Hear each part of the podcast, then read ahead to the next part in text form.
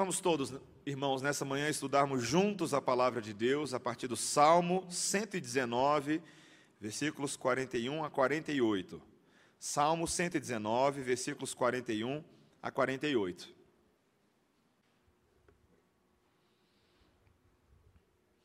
Palavra do Senhor, irmãos, para nós essa manhã, para nos confortar, para nos alegrar e nos instruir, diz assim: Venham também sobre mim as tuas misericórdias, Senhor, e a tua salvação, segundo a tua promessa.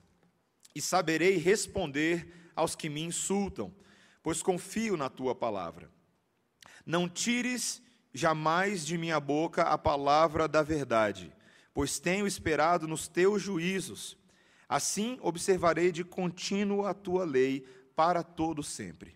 E andarei com largueza, pois me empenho pelos teus preceitos. Também falarei dos teus testemunhos na presença dos reis, e não me envergonharei.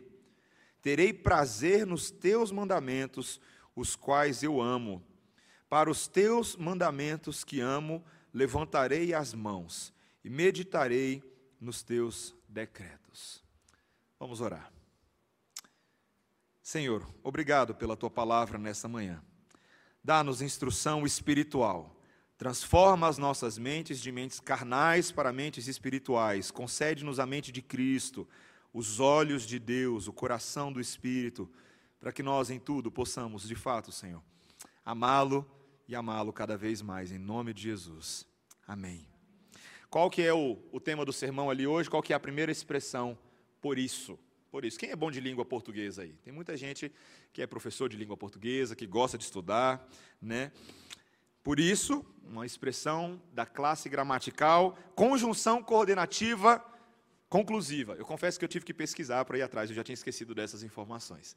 Mas a palavra por isso na Bíblia, ela é pode parecer uma expressão conectiva como qualquer outra, mas ela é importante. Eu tinha um, um, professor meu de grego no seminário, que toda vez que no grego a gente estava lá estudando e aparecia o ina, por isso, ele parava, ele falava, por isso, tananã, tananã, tananã. Ele queria mostrar a relação entre causa A e efeito B.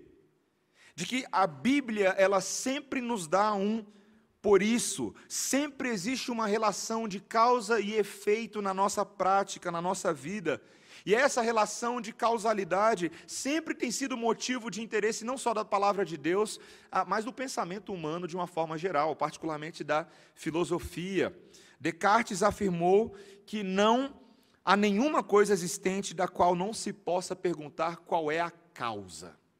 Qual é a causa? Aristóteles também acreditava que na natureza havia uma relação de causa e efeito. Não somente de causa e efeito, mas uma relação de propósito, de causa final. Uma vez perguntaram para ele ah, se uma pedra de granito poderia se transformar numa estátua. E ele disse que sim, desde que um escultor se dispusesse a esculpi-la. Aristóteles não queria saber apenas o porquê das coisas, mas também a intenção, o propósito e a finalidade que estavam por trás dessas relações de causa e efeito, por trás desses mecanismos do mundo. E nós poderíamos usar essas ideias, meus irmãos, para afirmar nessa manhã que, de uma certa forma, o cristianismo, a nossa profissão de fé, ela é baseada num grande por isso. O grande por isso de Deus é aquilo que nos ensina a viver nesse mundo. O princípio de causa e efeito é justamente um dos argumentos usados pela própria palavra de Deus para nos explicar a origem do mundo, a origem das coisas. Gênesis 1:1 nos mostra que o mundo, as coisas vieram a existir a partir daquelas coisas que não eram, porque existe um Deus que criou céus e terra. Um Deus que disse: haja luz, e houve luz. Este é o grande por isso de todas as coisas. Quando eu e você olhamos ao nosso redor, tudo que existe é por causa de Deus. Esse texto de hoje pega este grande princípio e traz para dentro das nossas vidas. A ação da palavra divina é a causa primeira das nossas vidas e por isso nós podemos viver nesse mundo, nós podemos não nos envergonhar daquilo que nós temos em Deus, da nossa identidade em Cristo, e podemos viver em conformidade com essa palavra num mundo de tribulações, de desafios, de perseguições, no mundo de sofrimento. Esse texto nos mostra três relações de causa e efeito, esse grande por isso de Deus em nossas vidas, que nos leva a agir de três maneiras: a termos uma boca que fala da palavra. Essa é a primeira coisa, uma boca que fala da palavra. Em segundo lugar, uma vida que exemplifica a palavra. E em terceiro lugar, um coração que ama a palavra. As ações de Deus sobre nós nos levam a ter uma boca que fala da palavra, uma vida que exemplifica a palavra e um coração que ama a palavra. Primeiro, uma boca que fala a palavra. Esse Salmo 119 ele é muito interessante porque ele é estruturado de acordo com o, o alfabeto hebraico. Cada, cada início de uma sessão, cada bloco de oito versículos, ele corresponde a uma letra no alfabeto hebraico que inicia as palavras daquela sessão. E aqui a letra hebraica é o Vav, que é a letra E. E também ela é uma, uma conjunção no hebraico, uma conjunção aditiva, ela vai dando continuidade às ações. O ponto inteiro dessa sessão é mostrar que cada coisa que vai acontecendo é um efeito de uma causa que veio antes. Não é só para ficar bonito poeticamente no hebraico. É para mostrar que a constante atitude e a postura do Filho de Deus é sempre o efeito de uma ação de Deus em nós. As sessões que vieram antes no Salmo 119 elas vêm tentando fazer esse trabalho de aplicar a palavra de Deus na vida do servo de Deus. O problema de tentar se viver uma vida pautada na palavra, por exemplo, a seção Bet, que é a seção 2 do Salmo 119, ela fala justamente sobre isso. A terceira seção, Gimel, fala justamente que nós vivemos num mundo estranho, num mundo alienígena, no qual nós somos peregrinos. A seção Dalet fala que esse mundo é cheio de pressões, um mundo complicado. E a sessão Ré começa a mostrar que este é um mundo que nos deixa com o coração dividido. Não se preocupe com o alarme tocando no outro edifício, alguém vai dar conta daquilo. Nosso coração está na palavra. Mas há um ingrediente que é importante acima de todas essas coisas. E esse ingrediente é de que nós só podemos de fato qualificar a nossa vivência nesse mundo se a esperança das misericórdias e da salvação de Deus nos alcançarem. Veja o versículo 41. Venham também sobre mim as tuas misericórdias, Senhor, e a tua salvação, segundo a tua promessa. O salmista ele adora lembretes. Ele sempre vai se lembrando de que ele só pode viver nesse mundo se as promessas do Senhor, as promessas de misericórdia e de salvação o alcançarem. O salmista está fazendo aqui um lembrete da maneira como Deus vem pactualmente cuidando do seu povo ao longo de todo esse tempo. Não é importante quando eu e você estamos passando por momentos difíceis da nossa vida, termos a nossa mente deslocada para momentos melhores, momentos que nos trazem esperança, não é verdade? A gente faz isso muito naturalmente, é um mecanismo que a gente nem pensa, ele já está internalizado em nós. E não é diferente. O nosso coração anseia por eternidade, anseia por contato com o Senhor, e é justamente isso que acontece. Ele se lembra de Hesed, essa palavrinha hebraica que sempre aparece, a gente sempre fala no sermão, esse amor pactual de Deus, um Deus que um dia vira para um, a multidão de milhões que estavam escravos no Egito, eles alcançam com a promessa de salvação que havia sido dada a Abraão, que havia sido dada a Adão lá atrás. Este povo será resgatado por forte mão. Meus irmãos, como nós precisamos nos lembrar que o Senhor um dia nos resgatou com a sua forte mão. Quando o bicho está pegando para o seu lado, você precisa se lembrar do seu estado de graça, do amor e da misericórdia de Deus, daquelas coisas que nos foram prometidas, esse amor de Deus por você, ele é um amor que nos conhece. É um amor que cuida de nós, é um amor que provê, é um amor que nunca falha. É uma salvação que não aconteceu somente no passado, mas nos acompanha hoje em cada momento de necessidade. E por isso que essa sessão começa com E. Não é somente que ele está adicionando mais uma informação no Salmo 119, é, ele está falando, sim, temos todos esses problemas, coração dividido, mundo de pressões, problemas, mas nós também temos a salvação e a misericórdia de Deus que nos sustentam. Veja que essa é a grande causa, é a grande motivação deste salmo. A partir desse momento, ele começa a explicar como cada efeito desse salmo está ligado à esperança, à salvação que eu e você possuímos em Deus. Veja o que ele continua dizendo no versículo, versículos 42 e 43. E saberei responder aos que me insultam, pois confio na tua palavra não tires jamais de minha boca a palavra da verdade, pois tenho esperado nos teus juízos. Veja, porque a salvação de Deus, a misericórdia de Deus nos alcançou, nós agora teremos condições de usar a nossa boca para exprimir essa verdade. Uma boca que fala daquilo que está cheio o coração. Não é só ditado popular, não, viu, gente? Acontece mesmo, é assim que funciona. Nós falamos daquilo que nos é importante, daquilo que nos é prioritário, daquilo que nos alegra, daquilo que enche a nossa mente e o nosso coração. Se você fala muito do Palmeiras, tem alguns palmeirenses aqui. Se você fala muito do Palmeiras, é porque você, de alguma maneira, miraculosamente gosta desse time. Você vê algum propósito para esse time. Se você fala do seu trabalho, de uma viagem que você fez, se você fala de um relacionamento que você começou, como alguns aí gostam de falar de um novo namoro, né? Gostam de falar no Facebook, no Instagram, falar, ah, estou namorando tal pessoa, né? O seu coração está tomado, está capturado por essa ideia. Meus irmãos, a boca do, a boca do crente deve falar de uma salvação que captura o nosso coração. Deve ser assim. E na verdade, se não está acontecendo dessa forma, se a nossa boca não está emanando com uma certa naturalidade, com uma certa regularidade, com frequência, as questões relativas à salvação e à misericórdia de Deus, há uma grande probabilidade do nosso coração não estar sendo capturado por essas coisas. Do nosso coração não estar navegando nas águas da misericórdia de Deus. Há uma grande chance.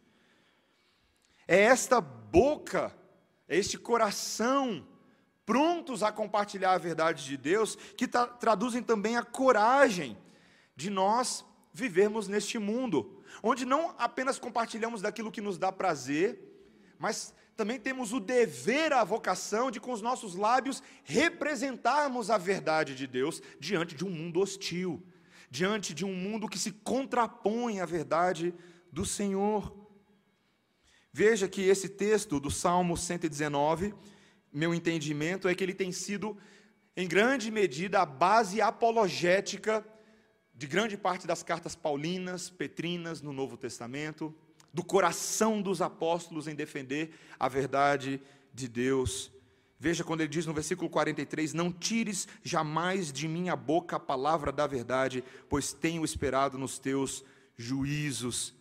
Essa é a maneira como ele vai saber responder àqueles que insultam. E meus irmãos, não faltam insultos àqueles que vivem pela verdade de Deus. Não faltam insultos. O evangelho parece cada vez mais contracultural e eu diria até esquisito nesse mundo que ama seguir o próprio curso e seguir o jeitão de ser autônomo. Quando Pedro escreve sua primeira epístola, a igreja em Roma. Essa era uma igreja, meus irmãos, que estava passando por uma tremenda tribulação. Eu tive, eu tive a oportunidade de visitar Roma recentemente, foi um sonho realizado, foi uma alegria. E você consegue perceber claramente que haviam espaços utilizados naquela cidade para você temporariamente aprisionar os cristãos, ainda que não tivesse uma, uma causa, um mandato de prisão permanente a um cristão, mas muitas vezes eles eram colocados em salas especiais, em cativeiros especiais, cujo objetivo era quebrar a resistência deles, humilhá-los, privá-los um pouco da sua liberdade, para ver se eles param de falar essas coisas que eles falam e adorar a esse Deus que eles adoram. A humilhação aos cristãos era, era constante no contexto romano. Eles sofriam calúnias, eles eram publicamente rechaçados, publicamente xingados.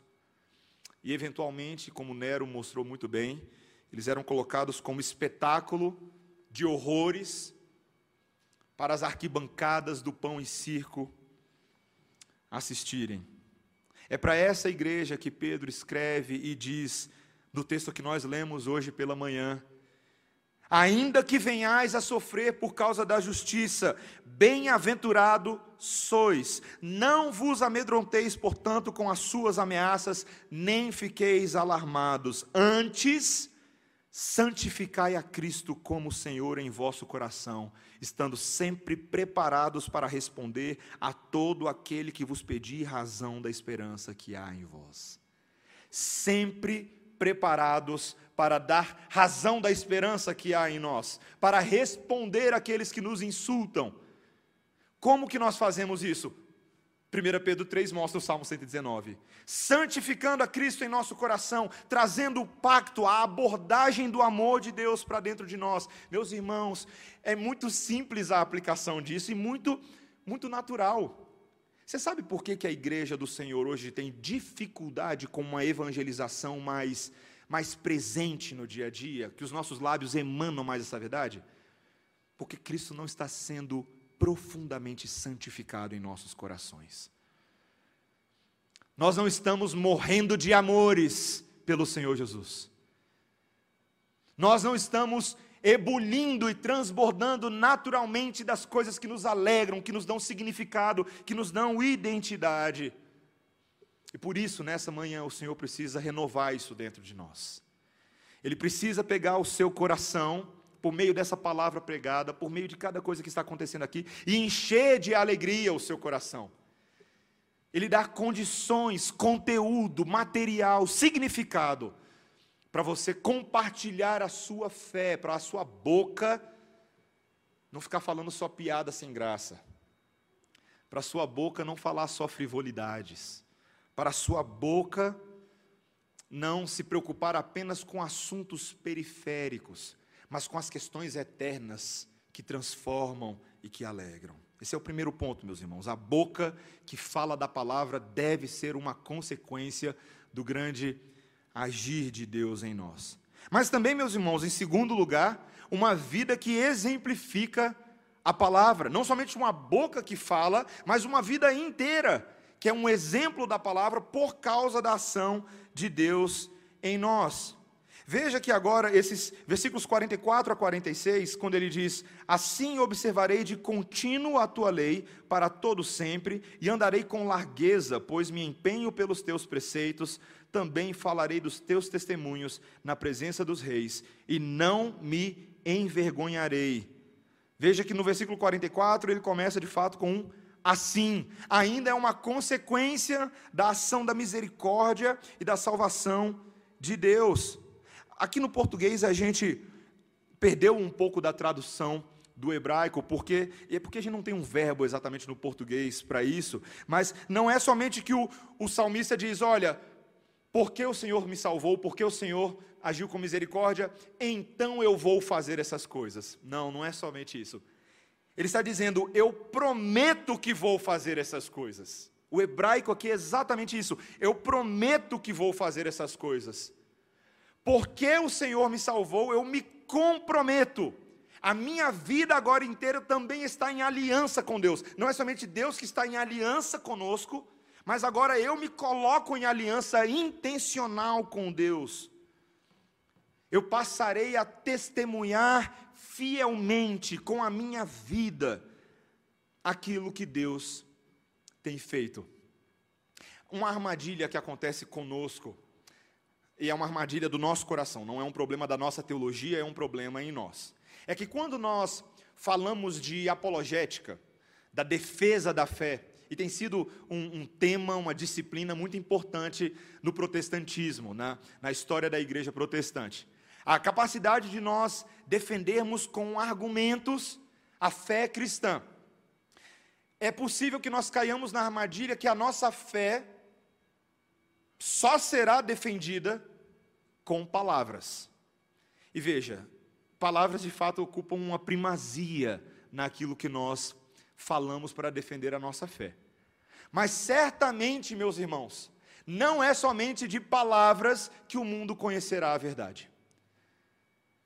Francis Schaeffer, numa das suas aulas no seminário de Westminster, na Filadélfia, ele vira para a sua turma, num certo momento, indignado, e é uma história conhecida, eu conheci como professor no, no RTS, no seminário, e ele vira para essa turma e fala assim: Meus alunos, neste semestre a nossa prova não será uma prova de palavras, eu quero uma prova de conduta. E ele faz uma proposta radical num desses semestres, ele propõe à turma que a, a prova final seja uma avaliação individual de cada aluno, de que maneira a conduta deles foi transformada ao longo do semestre.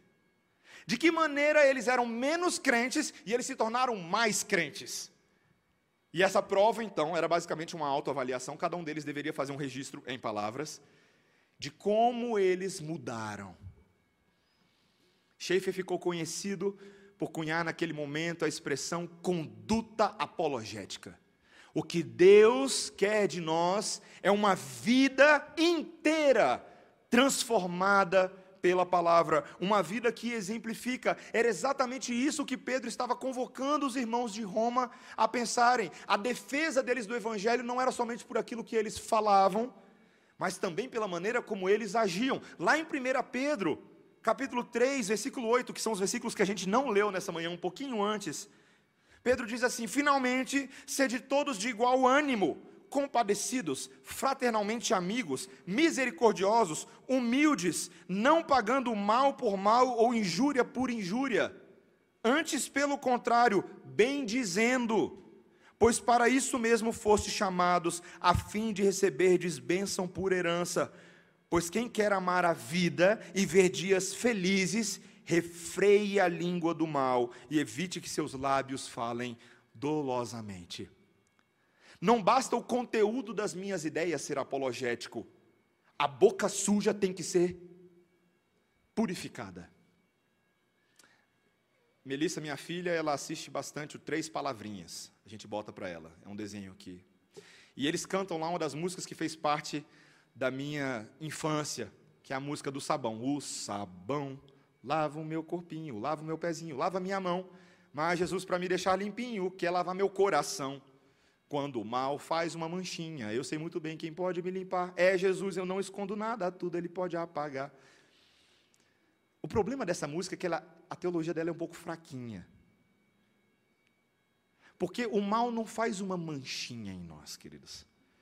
É uma desgraça inteira. É um chiqueiro, um lamaçal inteiro. E se engana aquele que acha que é possível viver apologeticamente nesse mundo, limpando só a superfície do mal. Não, meus irmãos, a nossa vida inteira tem que ser purificada. O sabão de Jesus, esfoliante, tem que nos raspar inteirinho mudando, como Pedro fala, o nosso ânimo, a nossa compaixão, o nosso espírito fraternal, a nossa misericórdia, a nossa, misericórdia, a nossa humildade e também a nossa língua.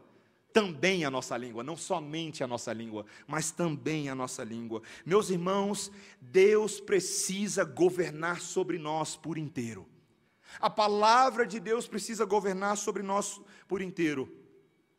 Tim Keller, fazendo um comentário sobre esse Salmo 119, sobre essa sessão, ele diz que se Deus não nos governar dessa forma, outras coisas nos governarão. O pecado, o hábito, a necessidade de amor e aprovação, a ansiedade, o desejo de sucesso. Mas quando Deus está governando, sobre nós por meio da sua lei, essas coisas perdem o poder imoderado sobre nós. É outro rei que possui o cetro. Meus irmãos, quando Deus governa sobre nós, de fato, mudando toda a nossa vida, não somente o conteúdo da nossa fala, mas todas as coisas, nós nos tornamos desavergonhados. Desavergonhados. Eu não estou falando que a gente se torna sem vergonha. Desavergonhados são aqueles que não estão com o obstáculo da vergonha lhe impedindo de representar a fé. Veja que ele diz isso exatamente no versículo 46. Ele diz: Também falarei dos teus testemunhos na presença dos reis, e não me envergonharei. Quando a nossa vida é qualificada pela obediência, nós temos coragem até de chegar na frente de um rei e falar para ele o que precisa ser dito, não o que ele quer ouvir. Por quê? Porque existe um outro rei sobre ele, a quem nós prestamos conta, a quem nós devemos as nossas vidas. Meus irmãos, não há constrangimento, não há decepção, não há vergonha para aquela pessoa que tem a sua vida transformada pela verdade de Deus. Não há. Não há. Se torna até um pouco difícil conviver com essa pessoa, porque ela fica. Claro, eu estou falando que ela não deve se tornar arrogante, meus irmãos. Ninguém de nós deve ser arrogante. Mas é difícil você conversar com uma pessoa que ela conhece bastante a verdade, não é? Não te constrange? Eu lembro que eu, eu, tinha um amigo quando eu era mais novo, que meu sonho era ser igual a ele. Ele era muito crente, e eu achava que quando eu crescer, se eu fosse um pouquinho igual a ele, já seria bom demais. E o que eu admirava nesse meu amigo é que ele falava e amava a verdade com propriedade. Ele não era que nem eu, que estava o tempo inteiro como adolescente tentando a aprovação de alguém, ser aceito por alguma coisa que eu fazia. Não. Ele não tinha vergonha de falar a verdade de Deus. Ele não tinha vergonha de dizer coisas, inclusive, que eram politicamente um pouco incorretas, mas que eram politicamente corretas segundo a palavra de Deus, segundo a verdade de Deus. Para Deus, na sua forma de ver, na sua forma de agir ao mundo, estavam corretas. Meus irmãos, como eu admirava isso. Como eu admiro homens na palavra de Deus que viveram assim. Daniel, lembra de Daniel? Que estudou na UNB, Universidade Nacional da Babilônia. Que foi levado cativo contra a vontade dele para aquele ambiente, mas ali ele foi reconhecido junto aos seus amigos como um homem de caráter, um homem transformado pela verdade. É, é bem verdade que isso fez com que ele parasse numa certa cova com alguns leões mas ele não se envergonhou do Evangelho, da verdade de Deus. Daniel não sabia exatamente, meus irmãos, o que, que ia acontecer naquela noite. Dormir com um leão do seu lado não é para qualquer um. Mas quando você confia no leão de Judá, a coisa fica um pouco mais fácil. Quando o leão que está do seu lado é maior do que o leão que está do outro lado, meus irmãos, nós podemos e viveremos sem vergonha, com coragem, com ousadia. Uma boca que fala a palavra, uma vida que exemplifica a palavra com seus atos, que assume a obediência de Deus em todas as esferas na família, no trabalho, na vida cidadã, na vida social, na vida pública, na vida privada. Meus irmãos, todas essas coisas só são possíveis, em último lugar, porque elas devem fluir de um coração que ama a palavra. Esse é o nosso último ponto. A boca que fala da palavra, a vida que exemplifica a palavra, são necessariamente uma consequência de um coração que ama a palavra. Veja o versículo 47. Terei prazer nos teus mandamentos, os quais eu amo. Para os teus mandamentos que amo, levantarei as mãos e meditarei nos teus decretos. Meus irmãos, este salmo mostra para nós claramente que quando o nosso coração está no eixo certo, ele está colocado sobre o eixo da palavra de Deus, é dessa maneira que o restante da nossa vida é transformado. Muitas vezes o nosso evangelho é como um tiro, um tiro pela culatra, porque a gente inverte essa ordem a gente demanda, veja só, preste bastante atenção. A gente demanda que a boca da pessoa fale as coisas certas, que a vida da pessoa espelhe as coisas certas, mas é impossível você exigir que um Fusca seja uma Ferrari se você não mudar o motor do carro para começar a história. É impossível. Você pode botar até a lataria bonitinha de uma Ferrari, mas só o motor da Ferrari é o motor da Ferrari. É o coração, meus irmãos. O coração é o início, a semente, o cerne de todas as coisas. É dele que procedem as fontes de vida, sejam as fontes de alegria ou as fontes de maldição. O aconselhamento bíblico, que é uma das disciplinas que nós teremos na nossa escola dominical, ele trabalha dentro dessa perspectiva. É impossível exigir um comportamento agradável a Deus de uma pessoa se o coração dessa pessoa não é transformado pela palavra. E por isso que aconselhamento bíblico, de uma certa forma, é uma aula de teologia um a um em que você vai fornecendo a verdade de Deus, a palavra de Deus, a doutrina de Deus, o biotônico fontora de Deus, para ver se essa pessoa muda de fato. Uma vez um professor meu, na área de aconselhamento bíblico, ele compartilhou uma coisa com a turma que eu nunca esqueci, eu achei tão interessante.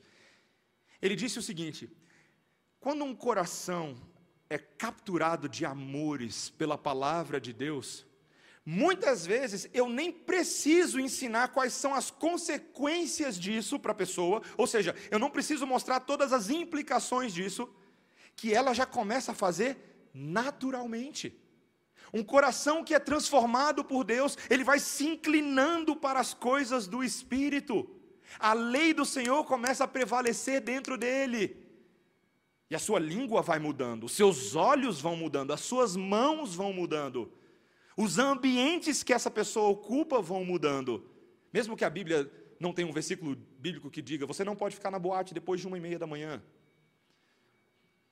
Mas o coração que é transformado pelo Senhor vai se alinhando à lei de Deus. Meus irmãos, o que esse, esse texto está tentando nos ensinar é que uma vida de obediência ao Senhor é o próprio caminho da liberdade do Senhor. Olha um detalhezinho que eu pulei no versículo 45. Fiz isso de propósito. E andarei com largueza, pois me empenho pelos teus preceitos. Quando a salvação de Deus prevalece, quando a misericórdia de Deus prevalece, eu serei capaz de andar com largueza.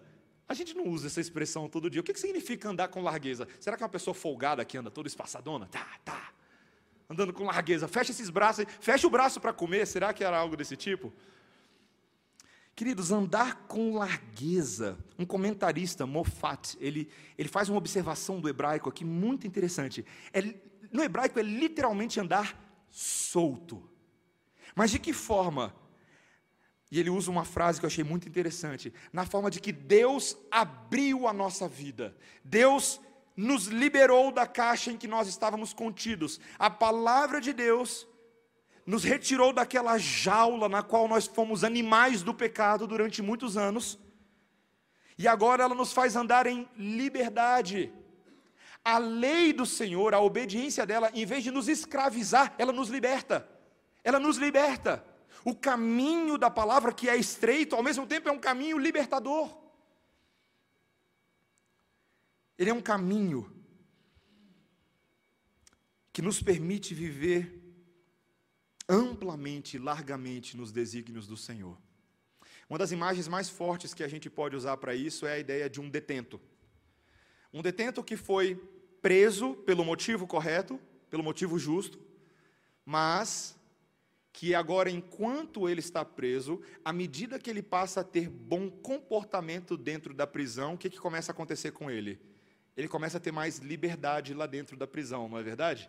Ele não vai ganhando a confiança dos seus captores, ele não vai ganhando a confiança do Estado, até que talvez um dia ele possa ter o benefício de ser liberado um pouco mais cedo por bons comportamentos. É interessante que uma pessoa, mesmo que está presa, à medida que a vida dela vai sendo transformada por um novo modus vivendi, essa pessoa vai experimentando mais liberdade, não mais prisão. O que nos aprisiona é o pecado, é Satanás, mas o Senhor Jesus Cristo, na Sua palavra, Ele nos liberta.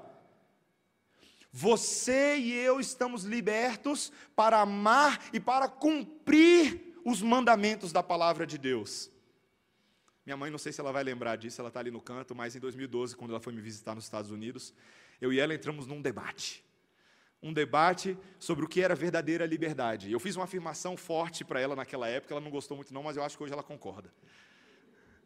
Eu disse para ela, a gente ficou quase duas horas dentro do carro conversando sobre isso. A gente precisava almoçar e a gente não foi almoçar porque a gente ficou nesse debate. Eu afirmei para minha mãe que o Senhor Jesus Cristo nos libertou das algemas do pecado para um novo conjunto de algemas. As algemas de Cristo, as algemas do Senhor, que não são algemas segundo os conceitos desse mundo, mas são algemas de libertação, porque quando eu estou preso pactualmente a Cristo, significa que eu estou andando na vontade de Cristo. E isso é bom, parece paradoxal para a nossa cabeça mas essa é a verdadeira liberdade. Sermos escravos de Jesus é a verdadeira liberdade. É assim que nós andamos com liberdade. Veja que esse salmista agora encontra o seu prazer em ter a sua vida cheia de amor e cheia de liberdade na palavra de Deus. No último versículo, ele diz: Para os teus mandamentos que amo, levantarei as mãos e meditarei nos teus decretos. Esse salmista, agora, meus irmãos, ele expressa essa verdade por meio de culto. Esta é uma situação cultica. Um adorador que foi liberto para adorar.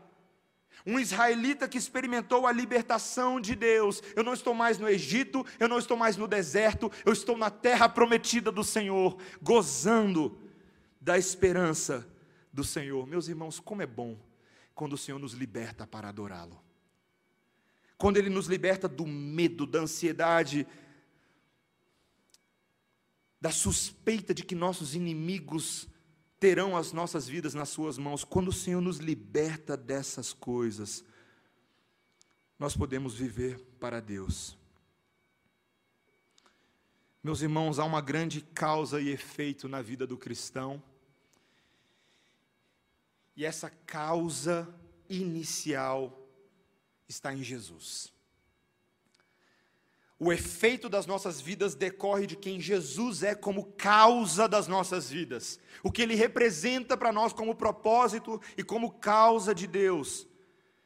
Jesus é a grande causa do universo, ele é a grande imagem do Deus invisível, ele é a palavra encarnada, ele é o Verbo divino.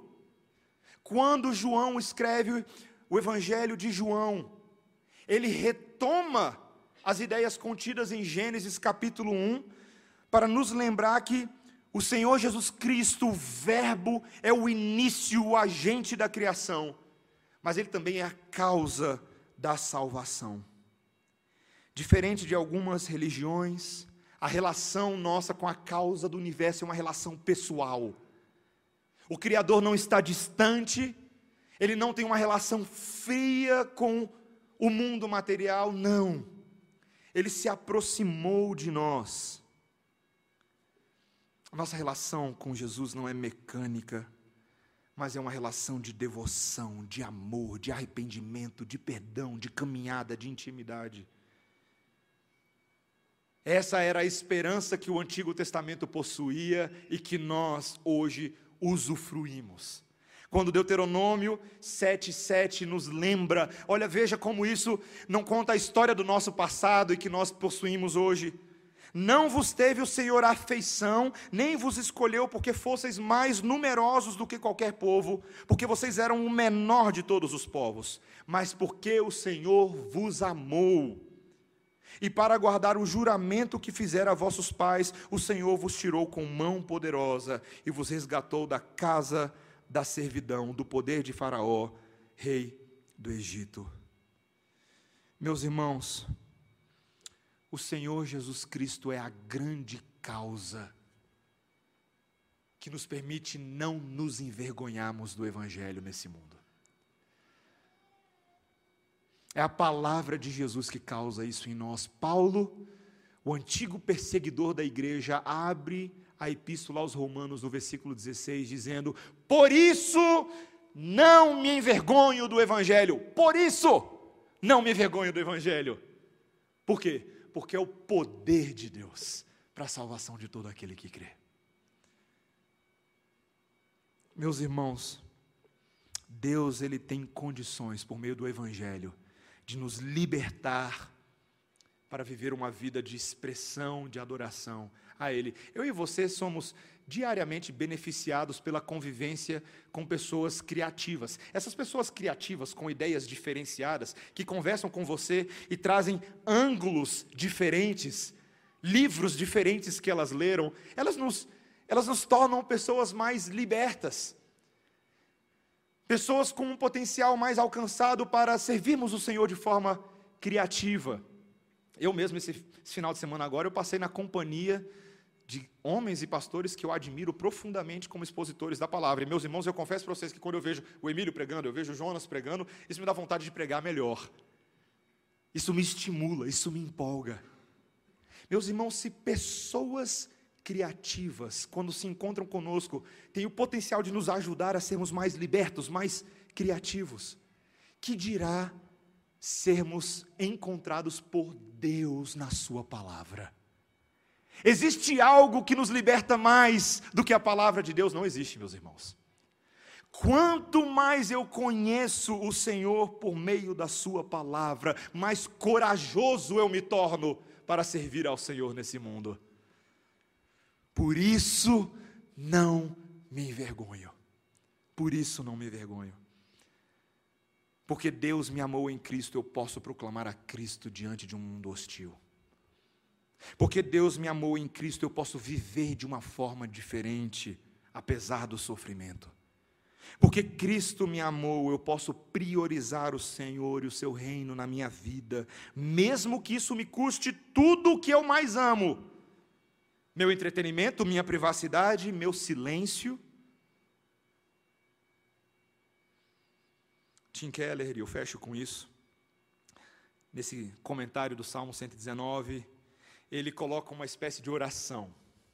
Uma oração que todo crente liberto pelo Senhor deve aprender a fazer e viver por ela. Ele diz: Obrigado, Senhor, pois o Senhor nos deu o puriço da salvação. O Senhor abriu as nossas vidas e as nossas mentes para um conhecimento superior das grandezas de Deus, das realidades espirituais, da eternidade, da glória essas coisas que ainda não foram plenamente reveladas já podem ser antecipadamente experimentadas e almejadas. Senhor, obrigado pela visão espantosa da vida livre que o Senhor nos dá por meio da palavra. Que esperança, meus irmãos, que o Senhor faça isso em nós, que este culto, que esta manhã, que este momento de comunhão não seja visto por você como apenas um fardo necessário. Que você, como o salmista, diga em alta voz: Alegrei-me quando me disseram, vamos à casa do Senhor. Que isso lhe seja liberdade, alegria, que vira dois cultos ao domingo, não seja ah, vou aos dois cultos, não. Eu vou cultuar ao Senhor que me libertou para a glória do seu nome. Amém? Que o Senhor faça isso em nós, irmãos. Vamos orar. Senhor, nós te agradecemos, porque hoje temos o culto da liberdade que podemos prestar ao Senhor. Cristo nos libertou da morte, das trevas, para a vida. E nós temos a palavra que nos lembra que hoje podemos falar dessas coisas com a nossa boca, podemos exemplificar essas verdades com as nossas vidas e podemos amar o Senhor porque o Senhor nos amou primeiro. Senhor, obrigado porque agora participaremos da mesa do Senhor, a mesa dos libertos, a mesa daqueles que outrora estavam encarcerados, mas hoje andam com largueza, soltos. Senhor, obrigado. Dá-nos essa graça de continuarmos servindo o Senhor com alegria em nome de Jesus. Amém. Irmãos, vamos ficar de pé. Enquanto ficamos de pé, gostaria de chamar os oficiais à frente para que participemos da mesa do Senhor. Vamos cantar com toda a alegria o cântico, o meu louvor é fruto.